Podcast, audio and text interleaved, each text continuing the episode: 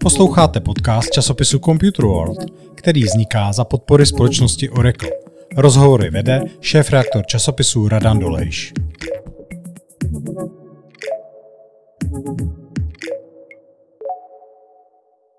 Dobrý den, vítám vás u podcastu magazín Computer World. Dnešním hostem je Karel Janeček, podnikatel, filantrop, matematik, vědec, hazardní hráč, programátor a andělský investor. Dobrý den, pane Janečku. Dobrý den. Zapomněl jsem ještě na něco z toho, co jsem vyjmenovával. Já bych řekl sociální reformátor. To je ten uh, váš projekt volby 21, jestli se nepletu, nebo jak se to přesně jmenuje? Volební systém D21. Volební, volební systém 21. Je to, to volební systém D21 postavený eh, D21, jako Decision 21, nebo dřív to bylo Demokracie 21, teď je to primárně Decision 21. Takže oficiální název je D21 pomočka Janeček Method.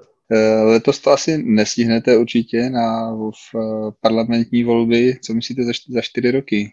Eh, to je ambice, ano, pro příští parlamentní volby. Dneska už to a samozřejmě ani technicky stihnu nejde, ale první vlastně první, první náš cíl jsou volby do Senátu, který se dají bez větší komplikací změnit na systém D2.1 postavit na efektu více hlasů. Protože ten systém by definition de jure definice je to většinový systém. I když fakticky většinový není, je to odvolně takzvaný semiproporční systém a je to primárně systém, který přináší konsenzus, společenský konsenzus a také například pozitivní předvolební kampaně. Takže eh, politická implementace systému D2.1 je Eh, vlastně klíčem k reformě vůbec společnosti a je to, je to úplně otočení politiky o 180 stupňů k ničemu, co potřebujeme. Uh, nikde jinde než v Česku na tom úspěšně pracujete, na nasazení, nebo primárně se snaží to Česko? No my pracujeme, my, systém D2 je nasazen eh, v mnoha aplikacích, například eh, v takzvaných participačních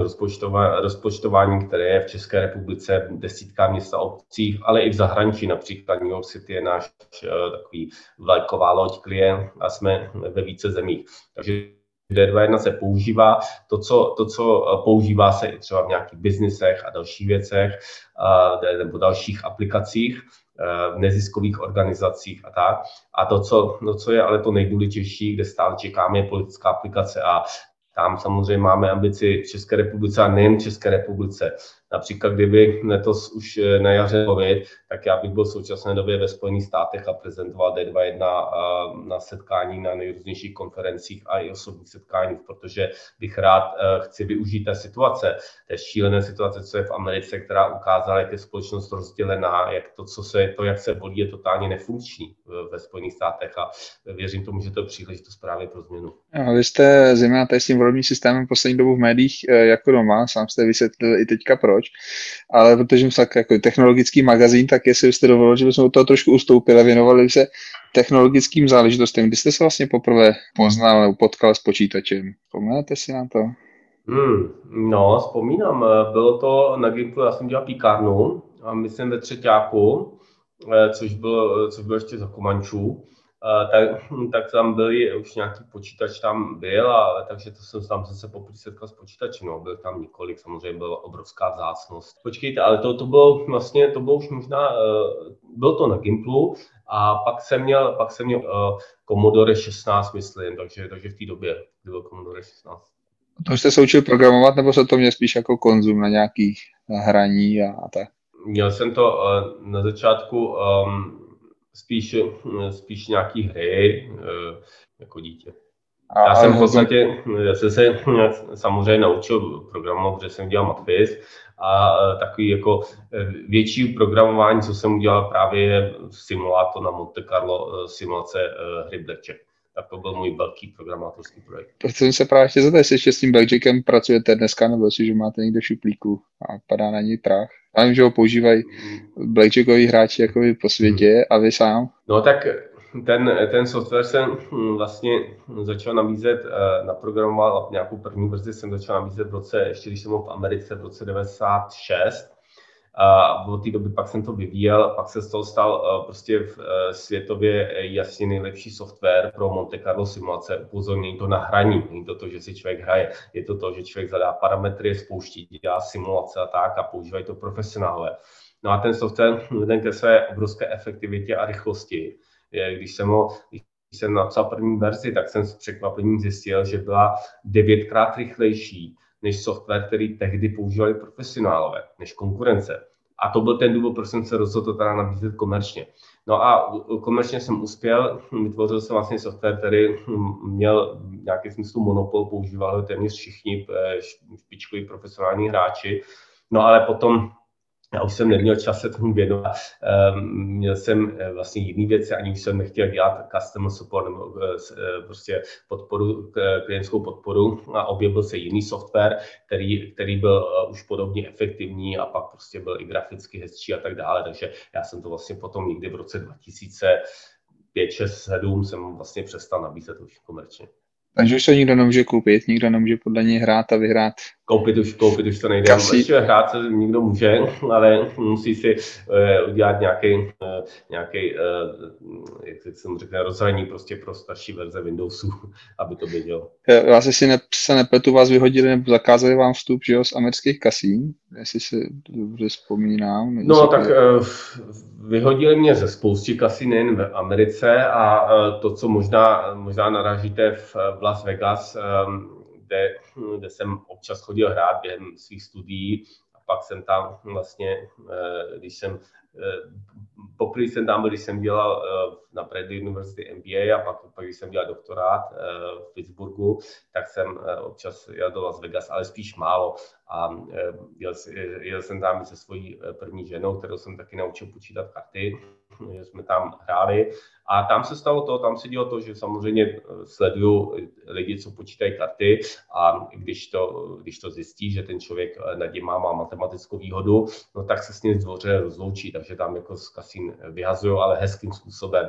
No a tam, eh, co se, co se mi podařilo v úzovkách, že se dostal na takzvaný, do takzvaného Griffin's Book, což je kniha, kterou mezi sebou vlastně seznam, tehdy to byla kniha, kterou mezi sebou kasína sdílej a jsou tam, eh, a je to seznam eh, hráčů, kteří jsou podvodníci, kteří třeba podvádějí v kostkách nebo v ničem.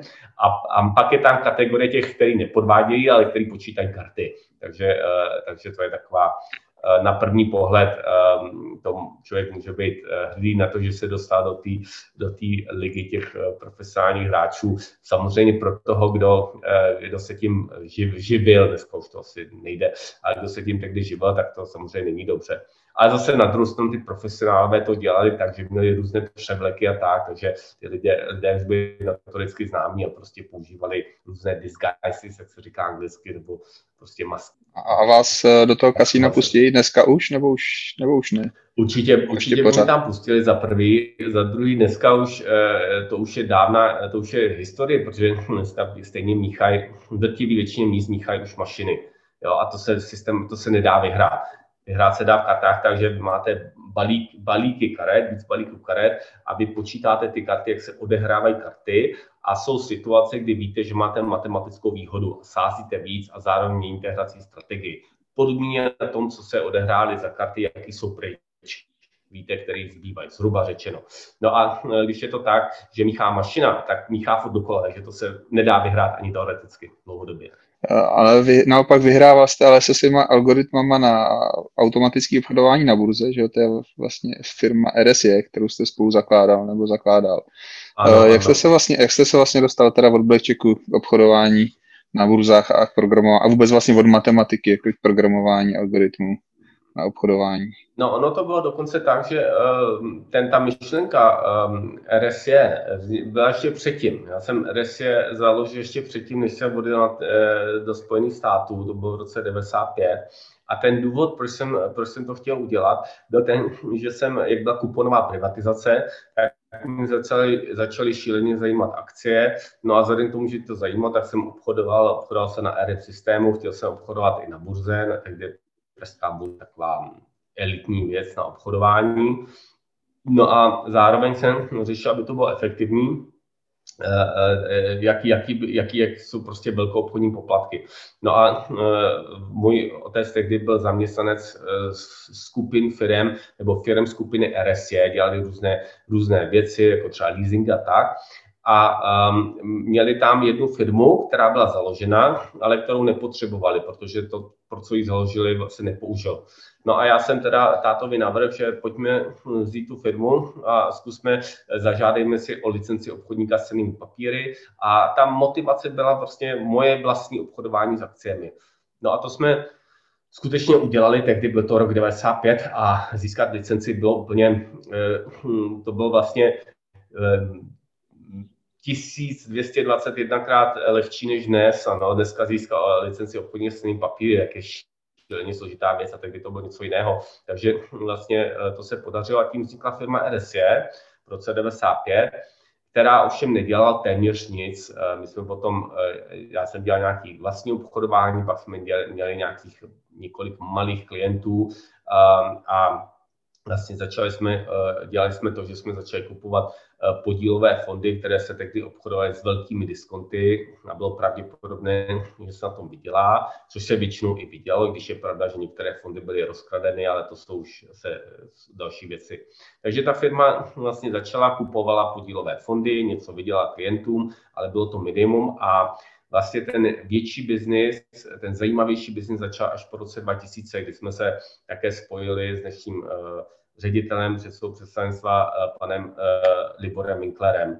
A, eh, a v roce 2000 začali jsme obchodovat na derivátových burzách a v roce 2003 jsme, se, jsme začali, nebo 2002 jsme začali na tom pracovat a začali jsme dělat takzvaný market making, neboli tvůrce trhu na světových derivátových burzách. A to byl ten skok, to byl ten přelom, kdy vlastně z ničeho, co mělo nějaký maličkatý potenciál, se stala věc, která měla obrovský potenciál a skutečně se nám podařilo ten potenciál zrealizovat a vlastně během několika let eh, jsme se stali největší market makeři na světě, na, v Londýně, na londýnské derivátové burze, tehdy LIFE a poté jsme se stali jedni z největších obchodníků v Chicagu na Chicago Mercantile Exchange a, a ten příběh pokračoval.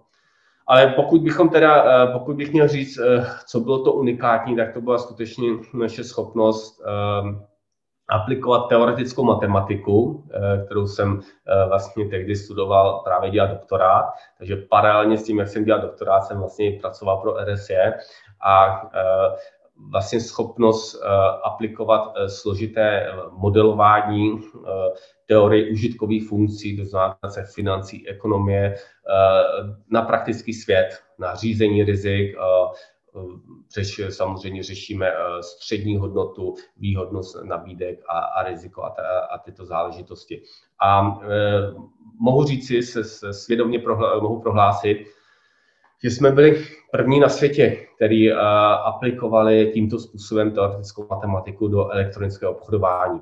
Ono totiž my jsme také měli to štěstí, že vlastně uh, když my jsme začali obchodovat, tak to elektronické obchodování již existovalo, bylo rozběhlé, běželo třeba v Londýně třeba 4-5 let, ale ti lidé, kteří obchodovali, tak pořád byli ti, uh, já nechci říct, ta starší generace. To byla ta generace lidí, kteří měli, měli obchodovali přes telefon a na ten počítač třeba ručně klikali, co chtějí dělat. Ano? A e, to automatické obchodování, my jsme byli vlastně e, jedni z prvních, kteří začali obchodovat automaticky a byli jsme úplně první, kteří používali teoretickou matematiku a ekonomii, teorie užitkových funkcí pro to obchodování.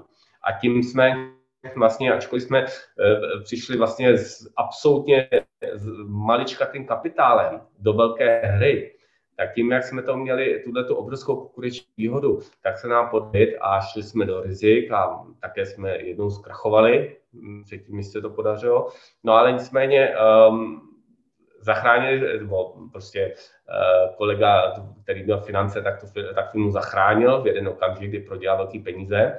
A pak jsme již teda opravdu raketově rostli a jsme se uh, desig, takzvaný designated market maker, to znamená burzou uh, přímo určení uh, tvůrci, oficiální tvůrci trhu a jak jsem mi řekl, největší obchodníci na burze a ten úspěch uh, pokračoval. Ano a pak, když se objevila konkurence, tak samozřejmě v roce 2010, 12 a tak dále už, už byla jiná konkurence, ale my už jsme měli tu pozici toho lídra trhu. Sledujete to ještě, jak dneska ten biznis, to automatické obchodování vypadá, nebo už to jde úplně mimo vás? Z největší části mimo mě samozřejmě mám přehled, jsem stále akcionář, i když už menší akcionář, než jsem byl tehdy, ale stále jsem teda největší akcionář, ale těch akcionářů už je mnohem víc. A takže to sleduju spíše z pozdání. Jsou tam nějaké zajímavosti? Třeba překvapilo vás něco z technologického pohledu? Co, se, co je třeba dneska jinak než před těma 20 lety? Já bych uh, úplně neřekl z technologického pohledu. Uh, my jsme vlastně od začátku, my jsme byli úplně na, na špici aktuální výpočetní techniky. Uh, to jsme potřebovali, abychom pro nás, ta rychlost je důležitá v tom, ne aby jsme byli nejrychlejší, ale potřebujeme být dostatečně rychlí, aby když dáváme ty limitní objednávky, aby jsme nebyli to takzvané kasky. To znamená, aby jsme tam nestáli hloupě a nikdo chytrý s náma obchodoval. Což eh, samozřejmě na začátku se třeba i dělo. Na začátku v tom roce 2002-2003, tak my jsme měli počítače tady, tady se vyhodnocovaly vlastně ty rizika, všechny výpočty a tak. A uh, round trip Londýn, uh, Praha uh, byl um, 70 milisekund, což je o něco pomalejší než rychlost světla, pochopitelně. Round trip Chicago, Praha je zhruba, myslím si, že to se asi nezměnilo, ale tehdy byl každopádně 200 milisekund. No a to už bylo prostě moc. To znamená, v tom dalším kroku, když jsme se stali velkými hráči, tak jsme uh, si um, pronajali takzvaný colocation, to znamená, koupili jsme si vlastní servery přímo, přímo v Londýně, přímo v Chicagu a ty servery jsme ovládali tady se zdáno pochou a uh, takže to byly opravdu ty technologie, co jsme měli, byly prostě na top úrovni uh, z těchto důvodů.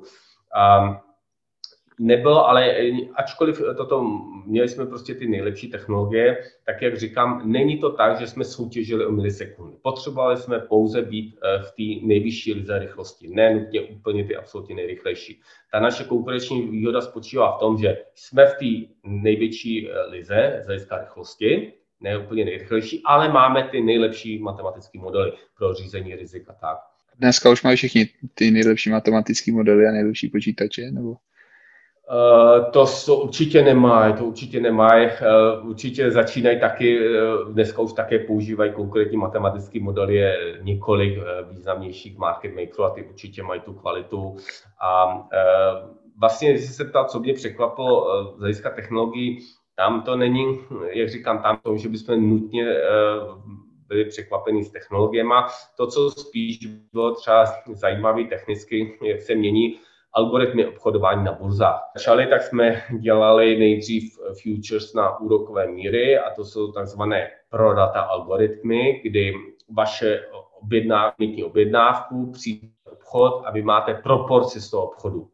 A některé trhy se obchodují takzvaný eh, price time, to znamená ta první na dané ceně, ta první objednávka dostává vše, to znamená je tam časová priorita. A pak se začaly objevovat ještě jiné algoritmy, takzvané time pro data a různé verze, které zase obchodují. A to bylo, to bylo zajímavé spíš, řekněme, z matematického pohledu. Vy jste, kromě teda ještě RSI, což vlastně se dá jakoby finanční technologická společnost, pak jste se zúčastnil, nebo jste začal vystupovat i jako finanční investor, nebo andělský investor. Jedna z těch povedených investic byla česká firma Apiary, kterou prakticky asi tři roky a měsíc, to je myslím přesně, co je koupil americká, co je koupila americká firma Oracle. Jak jste se do API dostal? Uh, upřímně uh, nebudu schopen říct detaily, protože to jsou, to jsou moje uh, portfoliové investice, na které jsem měl odborníky, kteří, kteří to řešili, takže to nebyla úplně uh, moje uh, insight, uh, znalost nebo, nebo cokoliv jiného, takže nemám na tom zásluhu. Jaké máte ještě další takové zajímavé investice v technologiích? Já vím, že teďka nedávno proběhla, proběhl THC, nějaké výrobky z konopí. Já bych řekl úplně, opravdu, vy jste to zmínil, moje v nějaký smyslu srdcová záležitost a něco, co, na co jsem extrémně rád a co je extrémně užitečný s velkým přesahem, je právě to konopí, kdy jsme první CB20 farma je první firma v Evropě, která má licenci na výrobu látek, na léčebných látek. Jsme první, první na světě, která má farma, farma licenci na, na tyto. A, no a jinak potom, co se týče technologických věcí, tak moje, můj obrovský projekt, který teda mohu říci a o kterém se zatím moc neví, je nadač, nadace Science 21, což je nadace, která združuje, která združuje vědce, združuje doktorandy, je tam členové jsou více doktorandů z, z ČVUT a z Jederky například a, a další vědce. A je to vlastně multi, multioborová syntéza výzkumu a vědy, která je ale zároveň propojena s, s, s tréninkem, s výcvikem fyzických dovedností a dalších věcí, jako například skákání padákem, což teda je také fyzická, fyzická dovednost. Takže vlastně členové nadace jsou, jsou, ti, jsou odvážní věci, kteří se nebojí jít do těchto rizik a ten impact nebo to, co jim to přináší, je, eh, je velký fenomén, protože to eh, vlastně eh, skákání padákem, volný pád a ty další fyzické dovednosti, tréninky, které se dělají, je to například chození po slepaně, ale, ale i další věci, tak um, pomáhají um, rozšiřovat vědomí, respektive uh, zvyšovat mozkovou kapacitu, zvyšují takzvaný neurální výkon. Takže ti, ti špičkové věci, dosahují ještě lepší výkonu a samozřejmě s, s kolektivním přesahem, kdy máme eh, vlastně věce zájmy se prolínajících oborů, eh, výpočetních, fyzikálních a tak, tak je tam ještě tato multioborová syntéza, takže to je projekt, který je top technologicky. A co bude, co bude výsledkem práce Science 21? No tak výsledkem jsou teď již eh, akademické publikace, eh, ty budou dále a eh, jedni, třeba z oblastí, kde jsme hodně pokročilí a na špici, je umělá inteligence.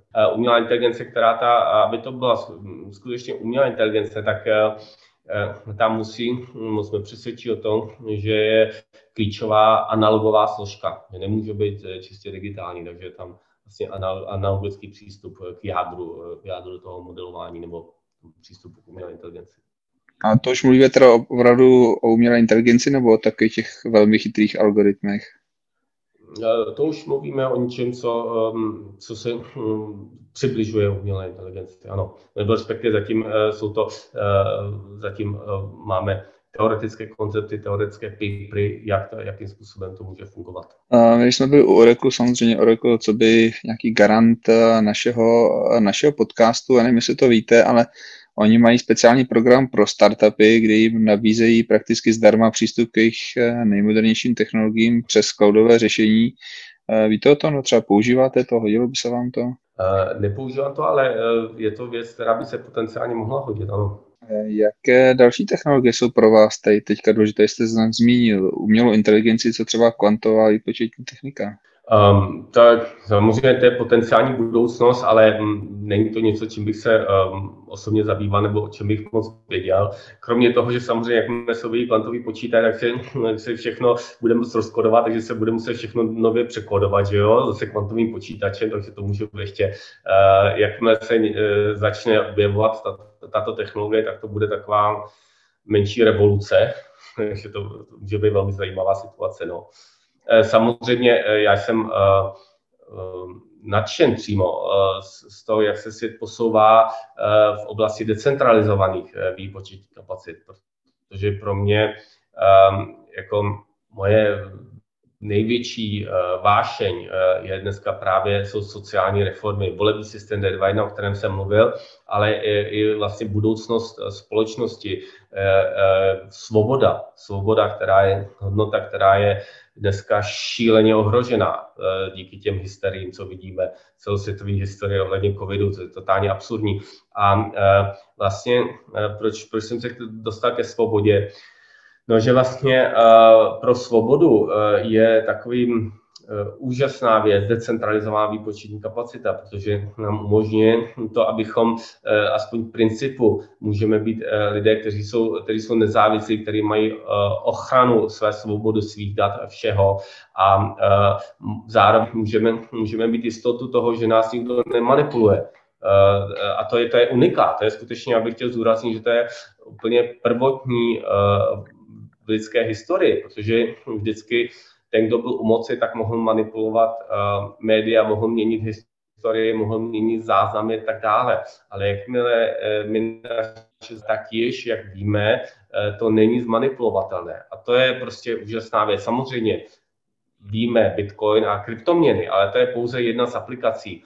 A to, co je pro mě například budoucnost, je sociální sítě, které budou eh, decentrální. Mám i hlavě nebo jeden z projektů, eh, který uvažuje a který to, jak eh, iniciovat sociální sítě, která eh, v první fázi třeba nebude decentralizovaná, ale která bude mít taková pravidla, že bude konvergovat decentralizaci. To znamená, že tam budou objektivní, transparentní algoritmy, na základě kterých bude fungovat. A taková sociální síť bude mít algoritm, cílem algoritmu maximal, maximalizace komunikace a eh, prostě toho efekt, pozitivního efektu kreativity a lidí a schopnost, schopnost prostě aplikovat nové věci Eh, objektivním způsobem.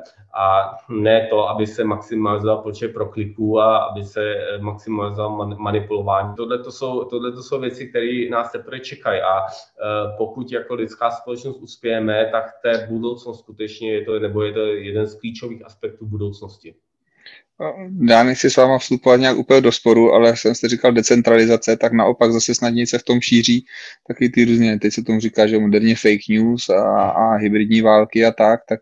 Samozřejmě, to je jasný.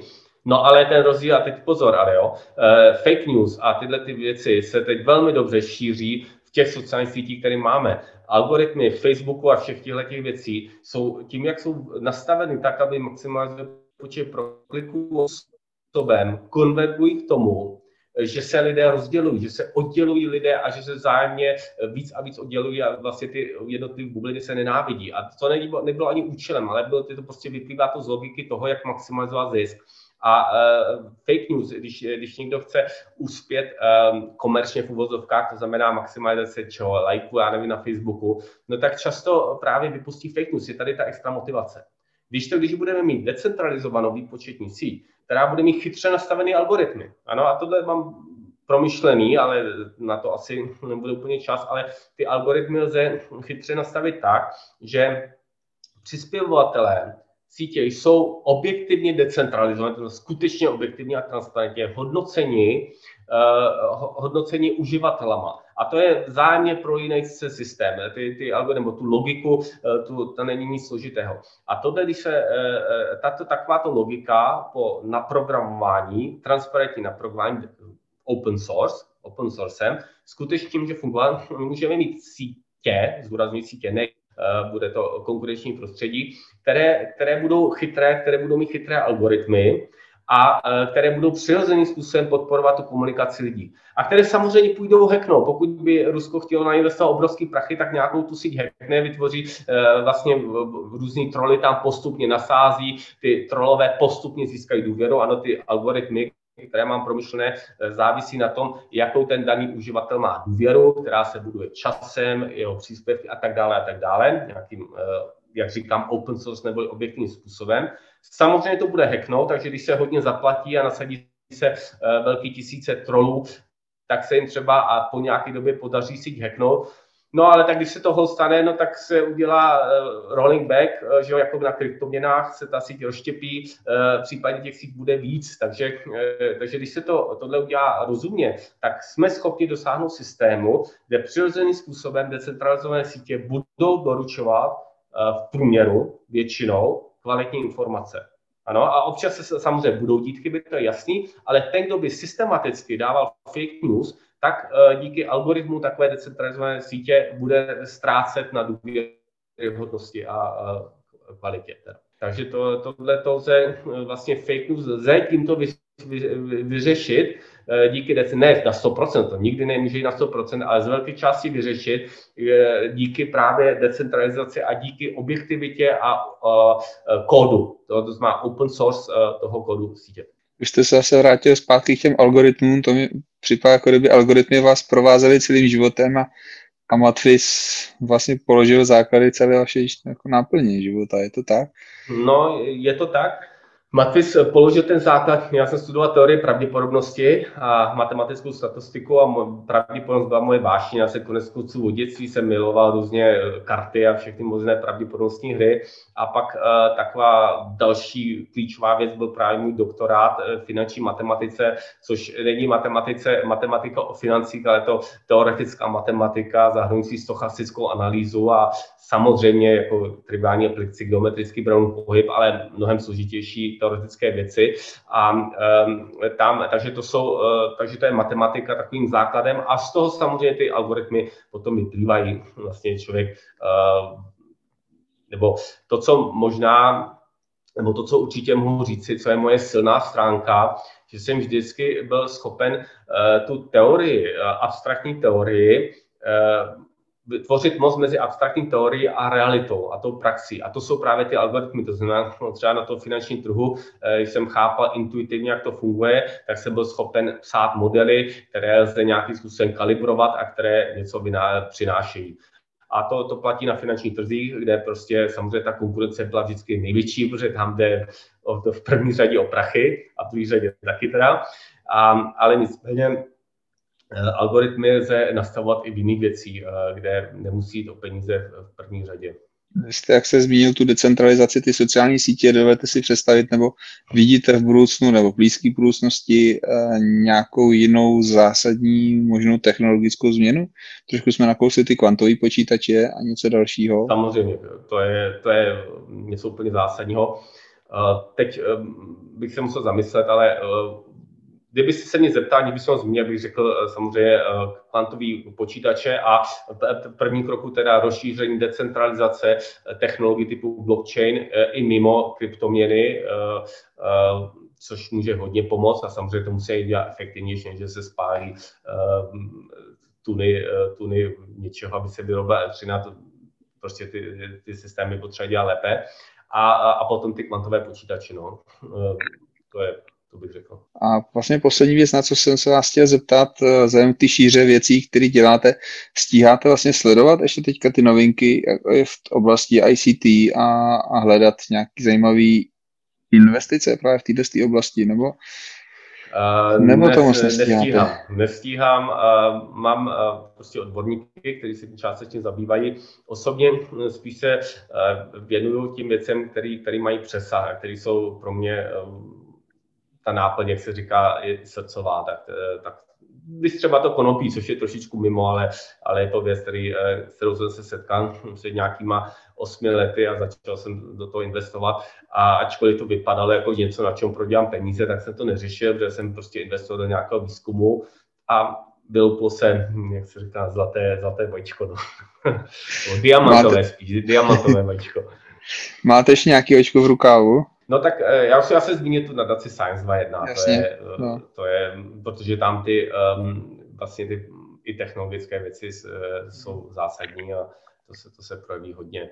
A no, to je tak nejvíc. A pokud samozřejmě primární, nebo jedna ze dvou primárních, kromě Science 2.1 primární činnost je právě institut H2.1, zabývající se volebním systémem a zabývající se svobodou a také hodnotami a Eh, reformou společnosti. Protože ještě by, eh, já bych možná řekl, že co je klíčový, eh, a dneska se to projevilo se vší parádou díky biologické rozbušce jménem koronavirus, takže ta společnost, lidská společnost byla prostě na cestě k totálnímu marazmu a destrukci. A, a zároveň to je, to je ta jedna strana mince, Eh, rozdělování společnosti, konflikty, extremismus a eh, upadání do marazmu.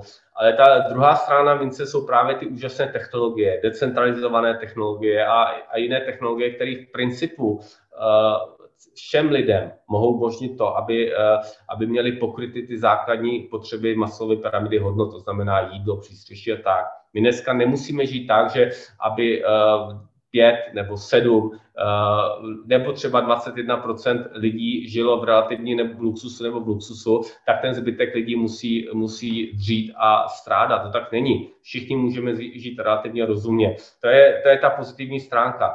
No ale teď je ten, teď, teď zároveň prostě ten svět spěl do nějaký pomalu se ubíjící katastrofy, jak se pomalu, jak se třeba vaří ta žába, takže pak už to nepozná. No a teď díky koronaviru, a já jsem rád, že vlastně koronavirus nastal a se vším respektem vůči tomu, že pro některé lidi je to, těž, je to zlá nemoc, e, prostě je to tak, ale ten koronavirus vlastně udělal jistý výkop, to je to ta rozbuška, který postavil větší, skoro všechny lidi, vysunul mimo komfortní zóny, donutil lidi žít, skonfrontovat se se svými strachy. A já doufám, věřím tomu, že eh, až pomine a bude to snad to bude brzo, během pár měsíců, že eh, lidé se zpětně pohlí, eh, hlednou zpět a uvědomí si, uvědomí si, jak se nechali manipulovat strachem, jaká hysterie tady vznikla, naprosto neopodstatněná hysterie a tím pádem ten vlastně virus eh, může zafungovat jako vakcína, jako vakcína proti lidské blbosti a strachu. A e, proč říkám, že to je dobře? No, protože je to naše šance, je to naše šance jako um, lidí uh, celospolečensky, teď nemyslím pouze Českou republiku, ale vůbec celý, zá, hlavně západní svět, tak se, tak se probudit a uvědomit si, co jsou naše hodnoty a co je klíčem uh, našich životů a jak, jaká svoboda je důležitá, když se zpětně podíváme na to, jak jsme se, uh, jak se zatím ještě necháváme manipulovat strachem. Tak jo, tak já vám děkuji, doufám, že to byla taková pozitivní tečka za naším rozhovorem a s vámi naši posluchači sloučím a, a zase někdy do dalšího podcastu naslyšenou. Tak děkuji, naslyšenou.